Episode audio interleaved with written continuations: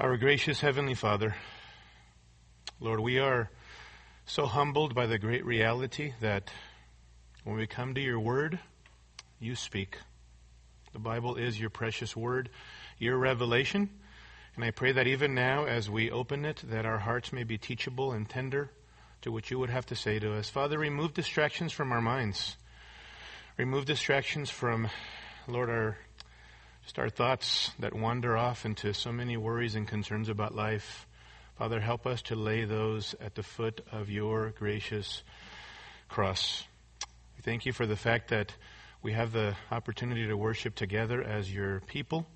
Lord, give us a heart that embraces that which you would have to say to us by your Spirit. Lord, we know that unless your Spirit works in our hearts and lives, nothing will happen. So help us in the power of your Spirit to be people who implement these things to our lives. We pray in Jesus' name. Amen. Well, open your Bibles to Mark chapter 9. Mark 9. And we're going to be looking at verses 38 through 50 this morning in Mark chapter 9. Title of this morning's message is Kingdom Principles for Kingdom Citizens. And I want to read Mark chapter 9, verses 38 through 50 for us. This is the Word of God. John said to him, Teacher, we saw someone casting out demons in your name, and we tried to prevent him because he was not following us.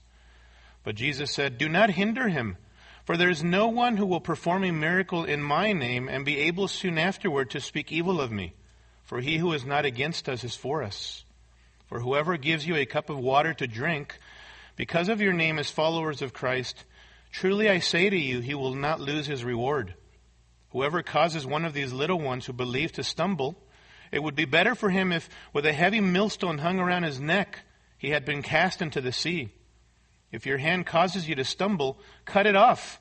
It is better for you to enter life crippled than having your two hands to go into hell and to the unquenchable fire, where their worm does not die and the fire is not quenched. If your foot causes you to stumble, cut it off.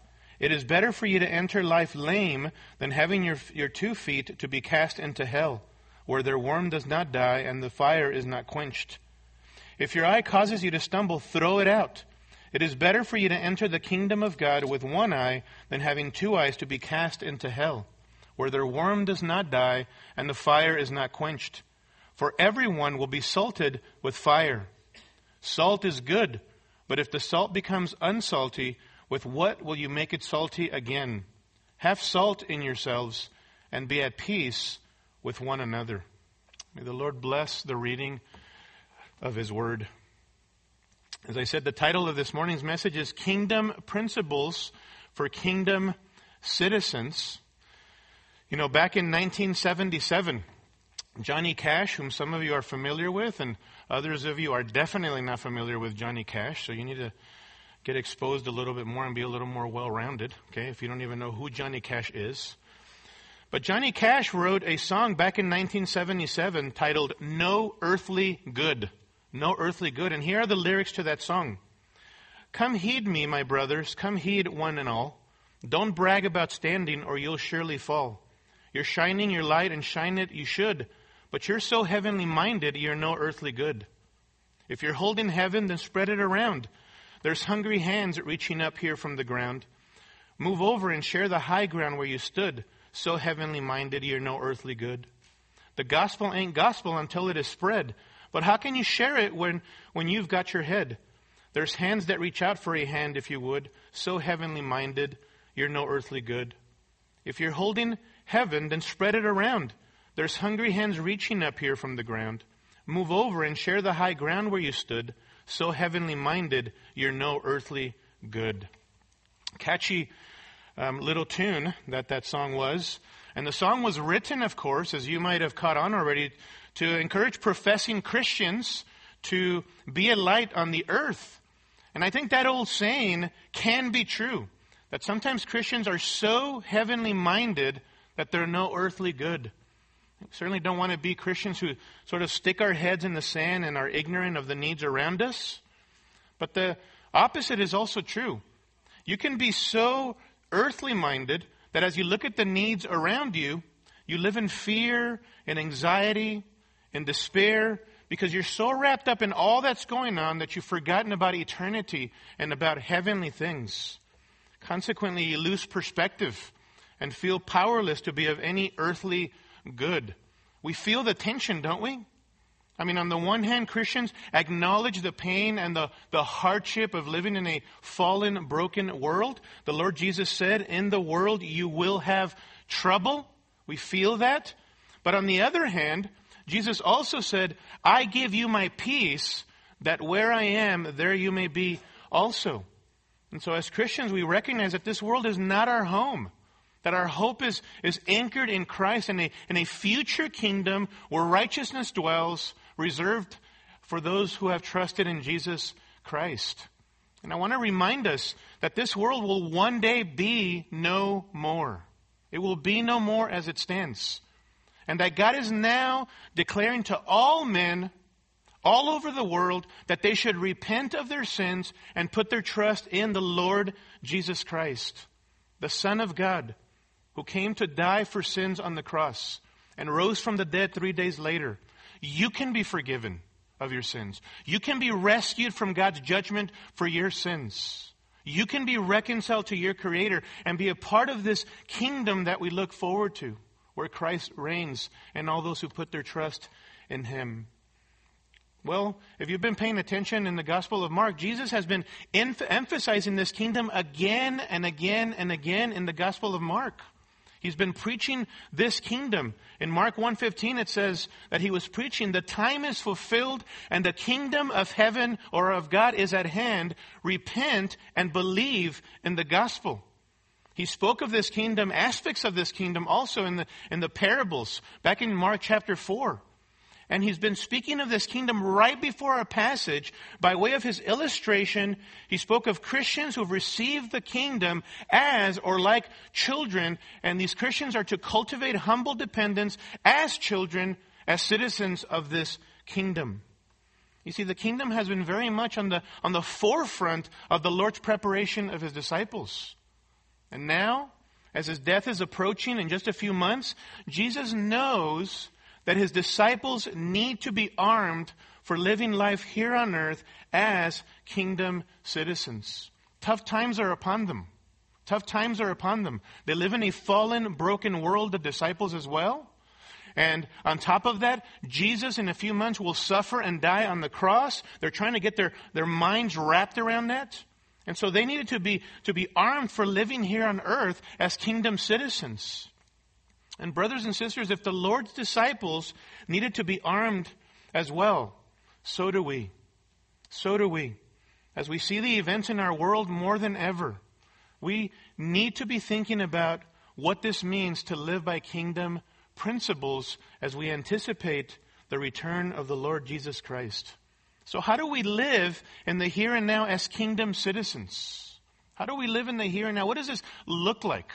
I think the principles that the Lord teaches his disciples here are very helpful for us as we get, navigate life. And I want to call our attention today to some kingdom principles that you and I are to live by if we're going to have an impact for God's glory here on earth. And the first principle that I want to call our attention to that the Lord teaches here is that the disciples and us, by way of application, need to live by the kingdom principle of love the kingdom principle of love in verses 38 through 41.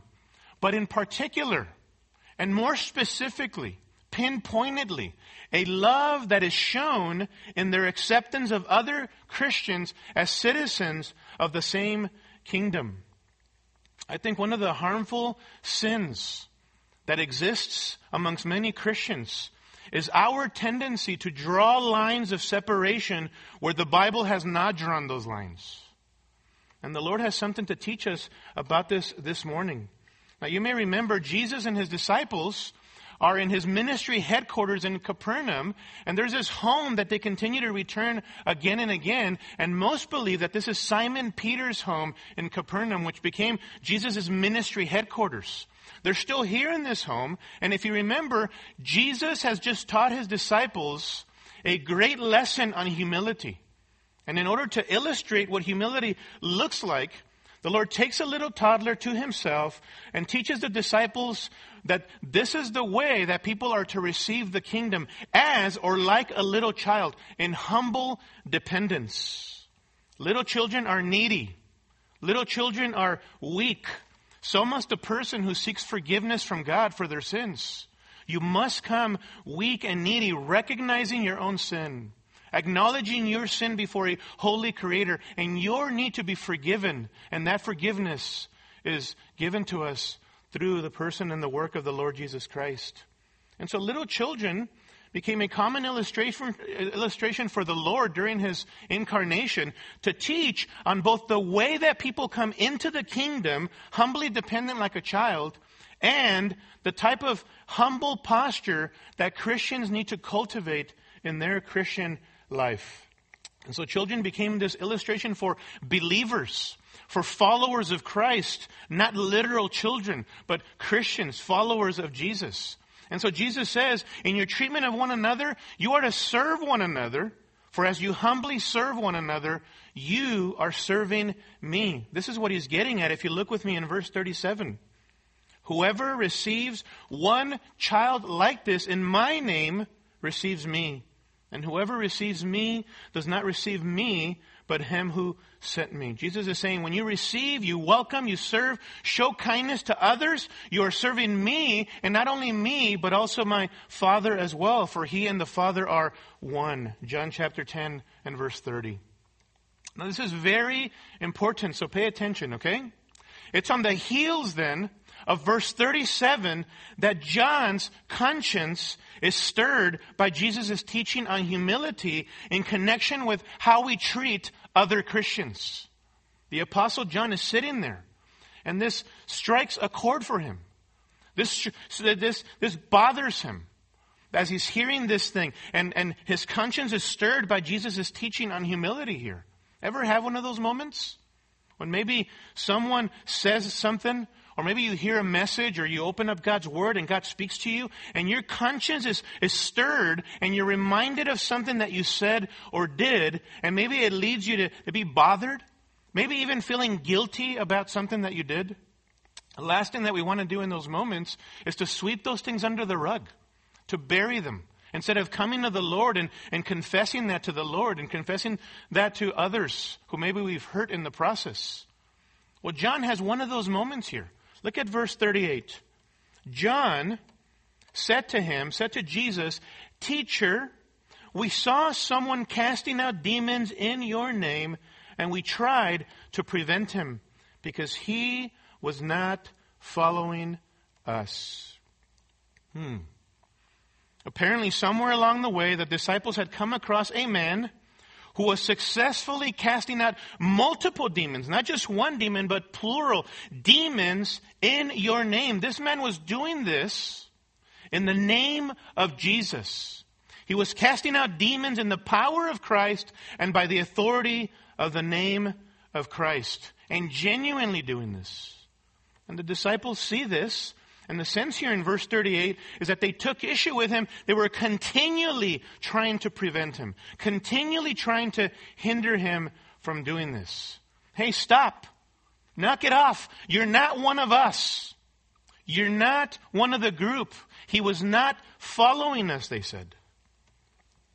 Now we may ask at this point, what's wrong with shutting this guy down? I mean, here's some person casting out demons in the name of Jesus and visibly succeeding at it, but he's not one of the 12 disciples, one of the official disciples. Wouldn't you and I, out of zeal, do the same thing? Hey, you're not one of us. You can't just do that. We can identify with this. But, as our assessments are always second to those of Christ, listen to what Christ's response is to John in verse 39. But Jesus said, do not hinder him. Literally, stop hindering him. Stop forbidding him. It's an imperative, it's a command here. Stop forbidding him. Why? For there's no one who will perform a miracle in my name and be able soon afterward to speak evil of me. There's no neutrality for Jesus. You're either against him or you're for him, and this man was for him. Jesus is saying, No one who is genuinely casting demons like this, who is sincere, genuine in ministering in my name, will soon after turn against me. Speak evil of me means to vilify me, to vilify Christ. For he who is not against us is for us in verse 40. See, Jesus takes issue with them and gently rebukes his disciples, beginning with John. And what Jesus is saying is, in essence, he's on our side. He's a follower of Christ, a man laboring for the kingdom, sincerely fighting against the kingdom of darkness. Leave him alone. Let him minister. Let him minister. Now let's push back a bit. What's going on here? I mean, is the Lord being naive? Doesn't he know that there are deceivers, people out there who, who give lip service to following after Jesus Christ, but who do lead people astray? Doesn't Jesus know that? And of course, the answer is, of course he knows. Of course he knows. We've seen Jesus' perfect wisdom in the Gospel of Mark. Not only his unrivaled power, but also his wisdom throughout the Gospel of Mark. And please don't forget that Jesus knows the hearts of men. John chapter 2 and verse 24 speaks of the fact that Jesus know, knew the hearts of men. Luke chapter 9 verse 47 spoke of the fact that Jesus knew the hearts of people. This is Jesus we're talking about. And because of this, we need to remember that Jesus' assessments of people are always right. And so knowing this man's heart, whoever he was, Jesus says, he's not opposing us. He's a co-laborer. Leave him alone. Don't tell him to stop. He's on the same team. Notice what Jesus adds in verse 41. For whoever gives you a cup of water to drink because of your name as followers of Christ, truly I say to you, he will not lose his reward. He's simply reminding them of what he's been saying all along in, in, these texts. That as Christians labor for the kingdom and show kindness to one another for the name of Christ, they will be rewarded for their kind deeds and service to one another. And so this man wasn't some charlatan, wasn't some false teacher claiming to cast out demons. He was a follower of Christ. He was a, a partner in the same gospel, a citizen of the kingdom of God. Hear me, brothers and sisters. He was a brother to the disciples, minus Judas Iscariot, of course, who was never truly genuine, never truly a brother. And yet, though he was a brother in the Lord, they had become loveless in their approach to this man. They had adopted a very, very sectarian, very separatistic and exclusivistic attitude towards this man, towards this brother in Christ, because he wasn't a part of their group. He is not one of us. He's not one of us. See, the disciples weren't the only followers of Jesus. There weren't many, but they weren't exclusively Jesus' followers, and yet they were acting that way. We need to think about this for a few minutes. Isn't this so easy to do? To treat other Christians with this type of loveless exclusivism. Believe as I believe, no more, no less. Believe that I am right and no one else confess. Feel as I feel. Think as I think. Eat what I eat and drink what I drink. Look as I look, do as I do, then and only then I'll fellowship with you. Sometimes we can have that kind of an attitude. Christ died to pay for sins and cried out, It is finished. He rescued us who have trusted in Him as our Lord and Savior from the penalty and the power of our sin, and one day the presence of sin. He has unified a people for himself. He is the Lord of the church, the unrivaled Lord of the church. And yet, how often does the mighty me or I fight or scuffle for preeminence? It becomes not about Christ, not about the gospel, not about non negotiable truth, but about me and my little group or my association or my sanctified quote unquote clique. We draw lines where we shouldn't, where the Bible hasn't drawn lines of separation between Christians. You say, hey, but Kempe, shouldn't we be discerning? I mean, not all who profess to believe in Jesus actually follow Jesus. There are people who deceive. There are people who lead others astray. amen, preach it. There are. And we should practice godly, biblically informed discernment. This is why we have a doctrinal statement even here at our church. You need to, you, you can read that online. Download that. And when you become a member of Calvary Bible Church, we, we are very clear about what we believe. There are some core essentials that we must agree on, and there are some very important secondary matters that you can be on a, on a you can see things a little bit different, and we're still brothers and sisters in Christ. There's a difference, however, between being discerning and being sinfully exclusivistic and narrow minded on secondary matters, on preferences. See, so often we've determined someone is a genuine Christian they trust the same Christ. They preach the same pure gospel. They show the evidence of the fruit of the Spirit in their life. They, they are practicing loving obedience to the Lord. They're following after Christ. They genuinely love Jesus. On and on the list goes. But even after all of this, after witnessing their genuineness and following the Lord, we still treat them with contempt. We still treat people with indifference. We exclude them from our fellowship because they don't do everything the way that we do it. They don't look the way that we look. They don't talk the way that we talk. They don't believe every single aspect, secondary issue or preference, the same way that we believe. And so, what the Lord is teaching his disciples and us here is that you and I must be careful that we don't become so narrow minded in the sinful, separatistic kind of sense, so exclusivistic that we forget that we are part of the same team. This is one of the most respectable forms of pride in the church because it is so subtle and yet it is so destructive. And as we saw last week, Jesus is very concerned about pride in the hearts of his disciples. He wants them to be humble men who laid down their lives for him by serving other people, by putting other people before themselves. Jesus is very concerned about the pride of his disciples. You know why? Because they are well taught. Because they are very well trained. But Jesus, more than anyone else knew, knowledge puffs up, but love builds up, edifies. So he wants them to be humble men. Humble men. Beloved, we must guard ourselves from being so sinfully narrow minded that we're always picking a fight with somebody about some kind of an issue. Once upon a time, there was a man standing on a bridge contemplating death. The man was thinking about throwing himself into the river and committing suicide, taking his life. And another man rushes over to talk to him out of killing himself. Sir, what are you trying to do? The man says, I'm trying to kill myself. Why would you do that? The man says, I've got nothing to live for. Sir, let me ask you a question, trying to reason with him. Do you believe in God? Man says, I do believe in God. What a coincidence. I believe in God too. Let's talk some more. Are you a Jew or are you a Christian?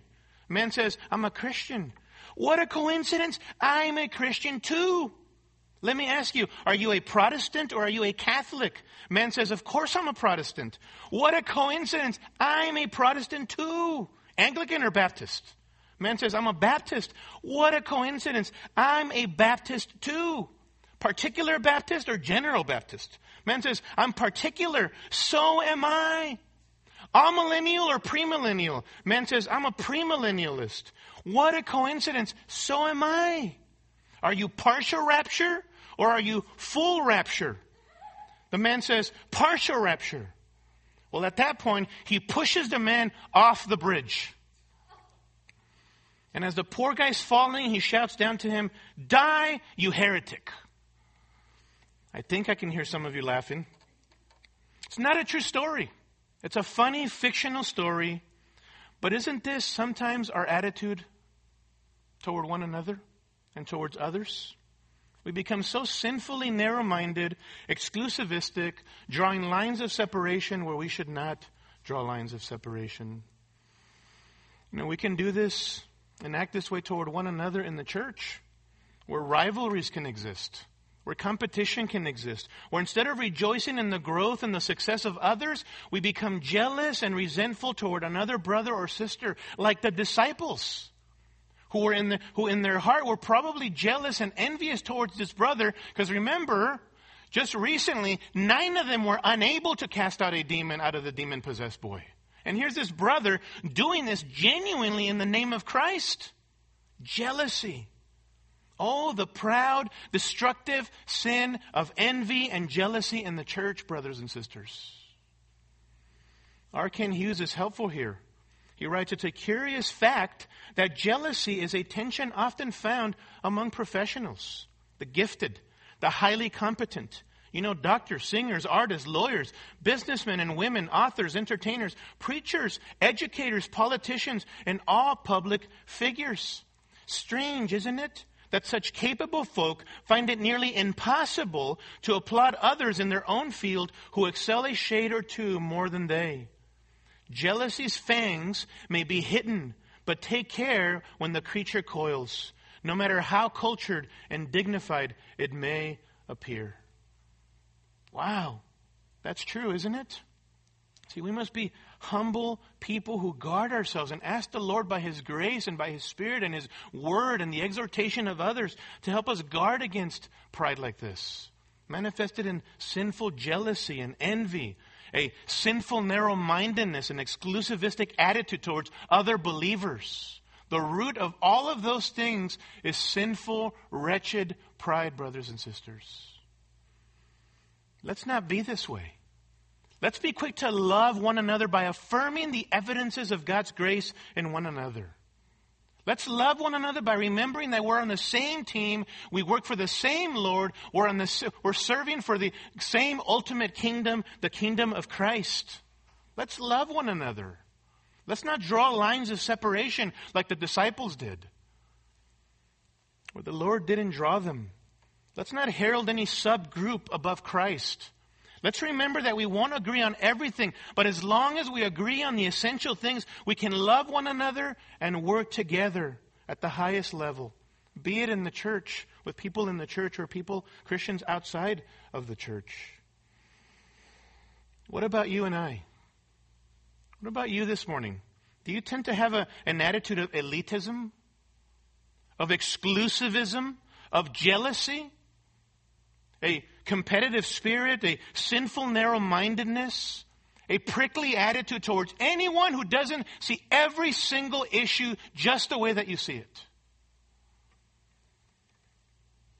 Or do you have Jesus' informed, loving forbearance and tolerance? Are you Christ like, like Him, in both your attitude and commitment to His kingdom? Where are you at this morning? See, all of us need to grow in love for one another. And you know what I find so beautiful and comforting about all of this? That the Apostle John, who poses the question to Jesus, was one of the sons of thunder, given that name by Jesus because of his fiery personality. He was not naturally a gracious guy. But eventually, he becomes affectionately known in church history as the apostle, ready for this, of love of love. There's hope for me. There's hope for you. There's hope for us by the grace of God. When you read John's letters and epistles, there's such a balance there of, of truth and love. Such a wonderful balance. God had changed this man who was a man living by the grace of God, just like you and I as believers, the Apostle John. So there's hope for us, brothers and sisters. By God's grace, we can grow in love in this particular area. We're kingdom citizens, and we live by the kingdom principle of love. Of love. Second, we are to live by the kingdom principle of holiness. Of holiness in verses 42 through 48. Now, we, before we begin looking at these powerful verses here, um, a word on verses 44 and verse 46. If you have a New American Standard Bible translation, you will notice that verses 44 and 46 are both bracketed verses. And what those brackets indicate is that our earliest and best manuscripts don't contain those verses. I believe the New King James Version keeps verses 44 and 46 in there with maybe a notation communicating the same thing. The ESV simply adds at the end of verse 43 to the unquenchable fire, and then notes for you that some manuscripts add verses 44 and 46, which are identical to verse 48. So most translations, in one way or another, note for us that verse 44 and 46 doesn't appear in the earliest and best manuscripts that we have. And you see, what would happen is that the scribes who copiously and meticulously um, made copies of our New Testament, the scribes sometimes would add something to a copy of a portion of Scripture. Listen, not to change what the passage meant or said in any way, but to either clarify a particular passage or to emphasize something the passage was already saying. The latter is the case here. Verses 44 and 46 emphasize the lasting permanence of hell, which verse 48 already emphasizes. That hell, verse 48, is a place where their worm does not die and the fire is not quenched. And so the scribes added verses 44 and 46 merely to emphasize the horrific, forever nature and the permanence of hell. Now, other translations, as I mentioned, have made the choice to embed verses 44 and 46 into the flow of the narrative. But the important thing to note about that choice is that it doesn't change the meaning of the text in any, in any way, shape, or form. Verse 48 is still present, and verses 44 and 46 are merely emphasizing what verse 48 already states. Okay? So enough of that. The second principle that our Lord teaches his disciples is the principle of holiness. The principle of holiness. And if you're taking notes, this one's twofold. On the one hand, here, Jesus teaches that as Christians, we should never lead others into sin. And on the other hand, next week we'll look at this, we should take our own sin seriously. And what this is here is essentially a, a strong call to holiness. Perhaps the strongest call that we see in all of, all of Scripture from the very lips of our Lord Jesus Christ. So, first, we see the strong warning to not lead other Christians into sin. Look at verse 42. Whoever causes one of these little ones who believe to stumble, it would be better for him if, with a heavy millstone hung around his neck, he had been cast into the sea. This is frightening language. To cause to stumble means to, to entrap, to ensnare, to cause someone to sin in a serious way. This is a, a serious warning. The Lord Jesus isn't mincing words here. This is a solemn warning from our Lord. Better that a 2,000 pound grinding stone be tied around your neck and you be thrown into the sea facing sure and horrific death than for you to be the cause of sin in someone's life or lead another Christian into sin. That's the warning. What a horrifying image. Historically, some Gentile nations used this form of execution. And so not only was it horrific to the Jews, but it was a despised form of execution by the Jews. And Jesus is saying, even this horrific type of execution is preferable than you leading another believer, another Christian into sin. What a warning to his own to his disciples and brothers and sisters to us about protecting one another and being an instrument in the Redeemer's hands to foster holiness in the lives of one another rather than causing others to sin. You see, when you become a Christian, not only does your relationship with God change from enemy and rebel to now you are a child and beloved of God through faith in Jesus Christ, but also your relationship to other believers changes. You say, How so? You no longer look to use others for your own selfish purposes, to exploit other people. You no longer look to destroy people, but to serve them and to build them up. You no longer look to harm other people, but to help them. And what is your goal in the Christian life? To help others do what? And vice versa. To become more and more like Jesus. To be holy. To be set apart from sin and devoted to Christ. By the grace of God, that's what we desire to be. And we're called to be holy in Scripture. This is why we're called holy ones. saints, not in the sense that we're some kind of a little God or idol, but saints in the sense that we are God's set apart ones, set apart from sin unto the purposes of Christ, devoted to Christ. We're called to be holy.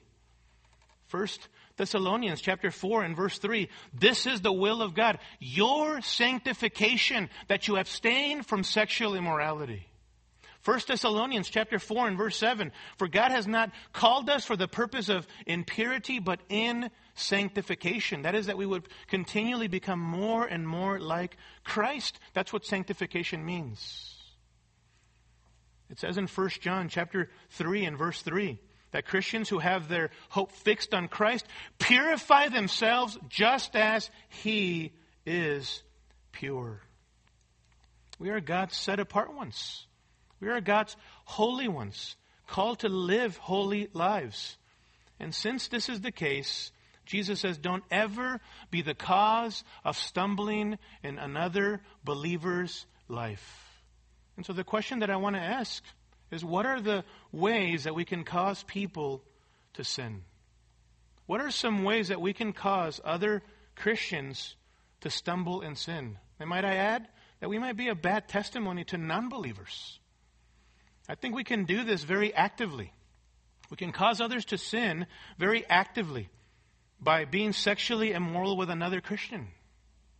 Being in a sinful relationship where you are doing things that belong only in, in the marriage bed within the confines of a loving marriage between a, one man and one woman. You can cause one another to sin by robbing people of their virginity, by leading them into actions that dishonor God. By being intimate with someone not your spouse, not your husband, not your wife. We can cause one another to stumble or to sin or to struggle by the way that we dress. This is, by the way, both for men and for women. We can do this through the venue of social media now, through the images that we post about of one another. That we sometimes might post things that, that are not wise and appropriate, and we might cause other people who are looking at those images to struggle in their hearts. Social media is becoming a major venue where you can do this, where you can cause other people to struggle and even to sin. We can do this relationally. We can do this relationally by slandering one another, by gossiping about one another by undermining others with our words or our actions. Hear me, by not practicing forgiveness and reconciliation, where we are humble enough to ask for forgiveness or to freely extend forgiveness. We can cause other believers to sin by not owning up to our own sins or our own faults so that we cause other people bitterness or consternation. And yes, ultimately, we are not the direct cause of somebody sinning against God. Every single one of us are responsible for our own sin, but we can certainly be people who influence one another in that direction. We can cause people to sin by our bad example and witness. In the home, for instance. Let me ask you, for those of you who are adults, me included, how do you talk about other people in the context of your home from the church? How do you talk about the president? How do you talk about government officials? How do you process through your own views on things? Your kids are watching you, young or older.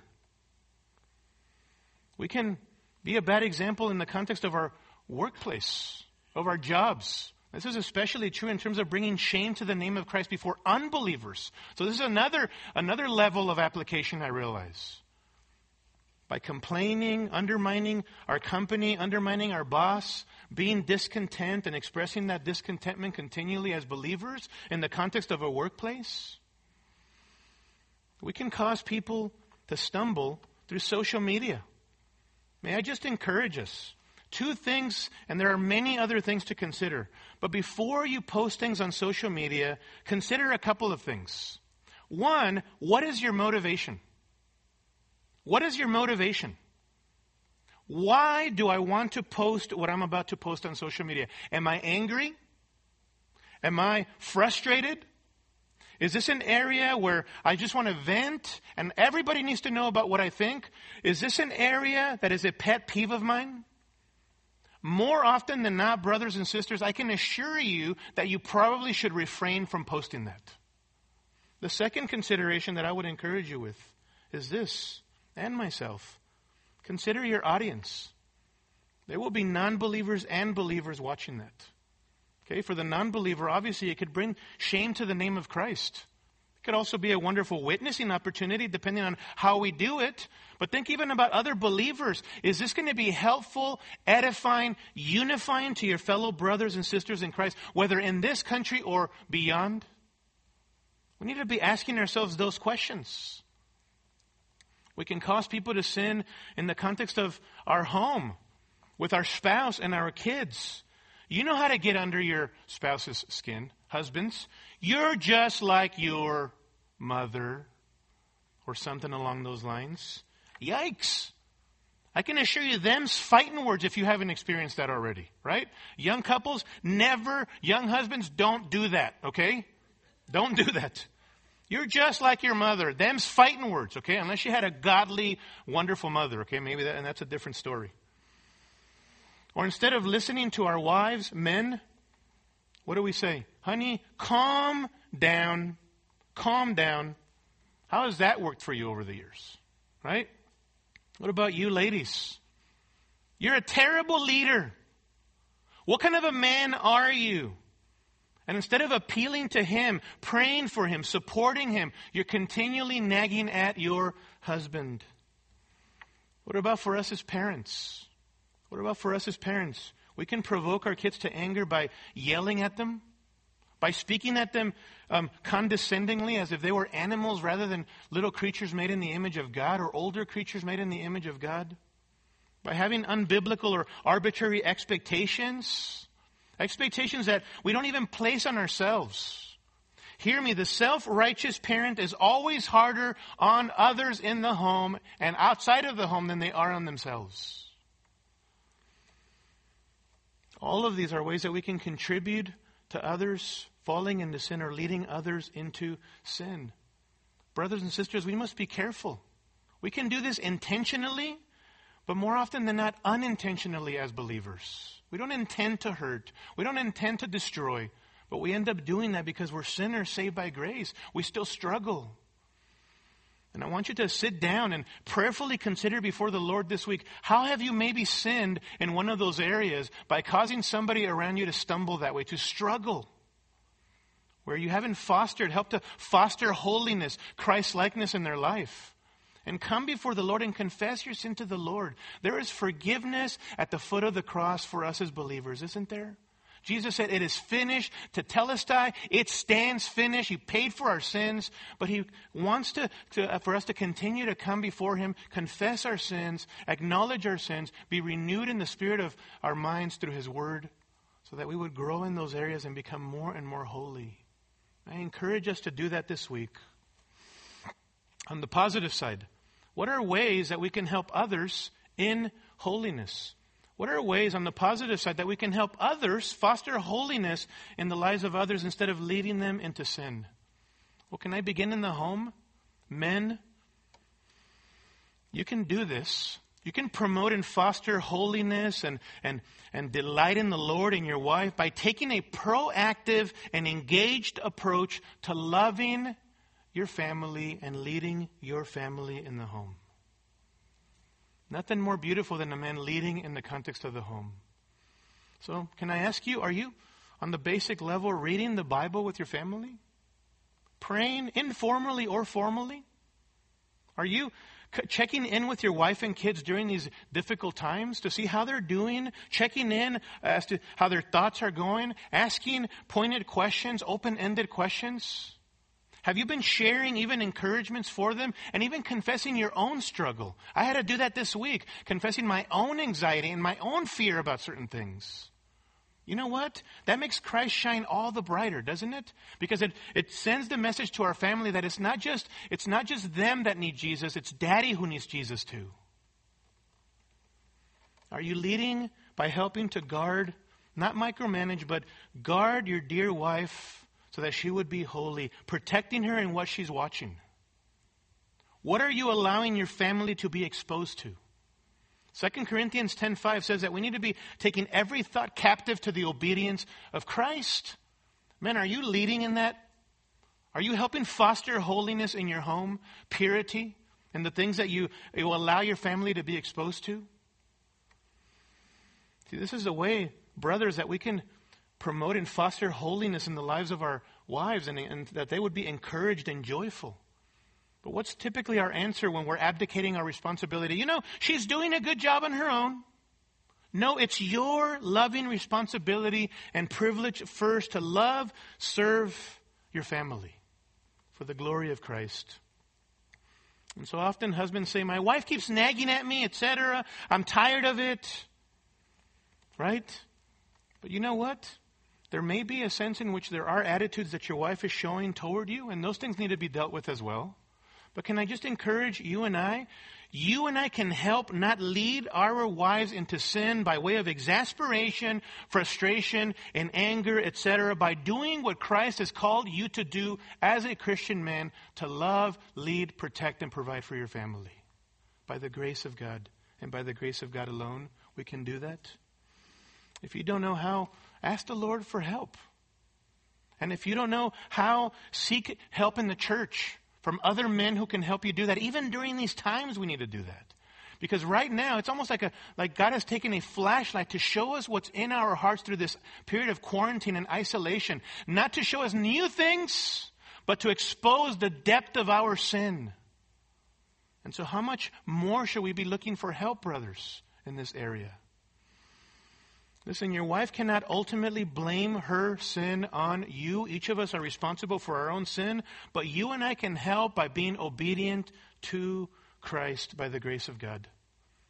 By obeying Ephesians 5:25 and following, husbands, love your wives just as Christ also loved the church and gave himself up for her so that he might sanctify her, having cleansed her by the washing of water with the word, that he might present to himself the church in all her glory having no spot or wrinkle or any such thing, but that she would be holy and blameless. So husbands ought to love their own wives as their own bodies. He who loves his own wife loves himself.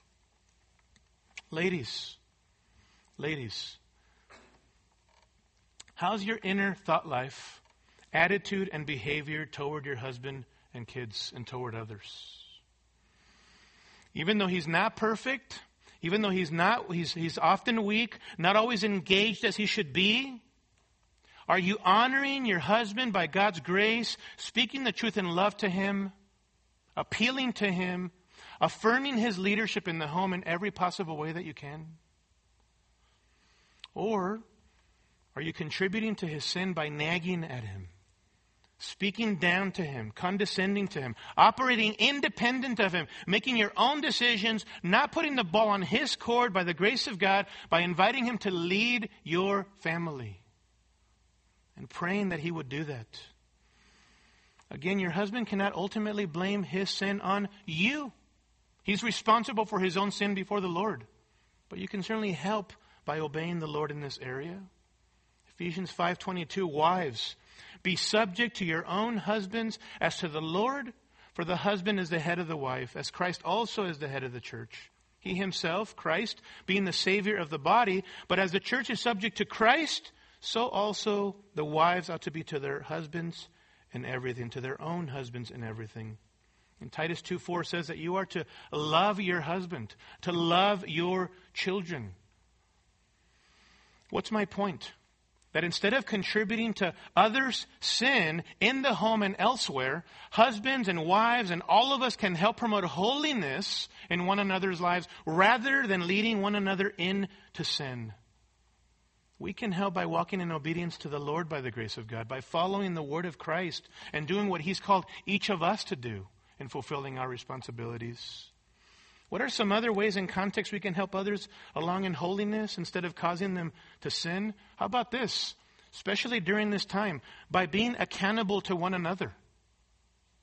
Instead of causing someone to sin, take ownership, especially during this time, of your brothers or sisters by calling them to be accountable, to be connected.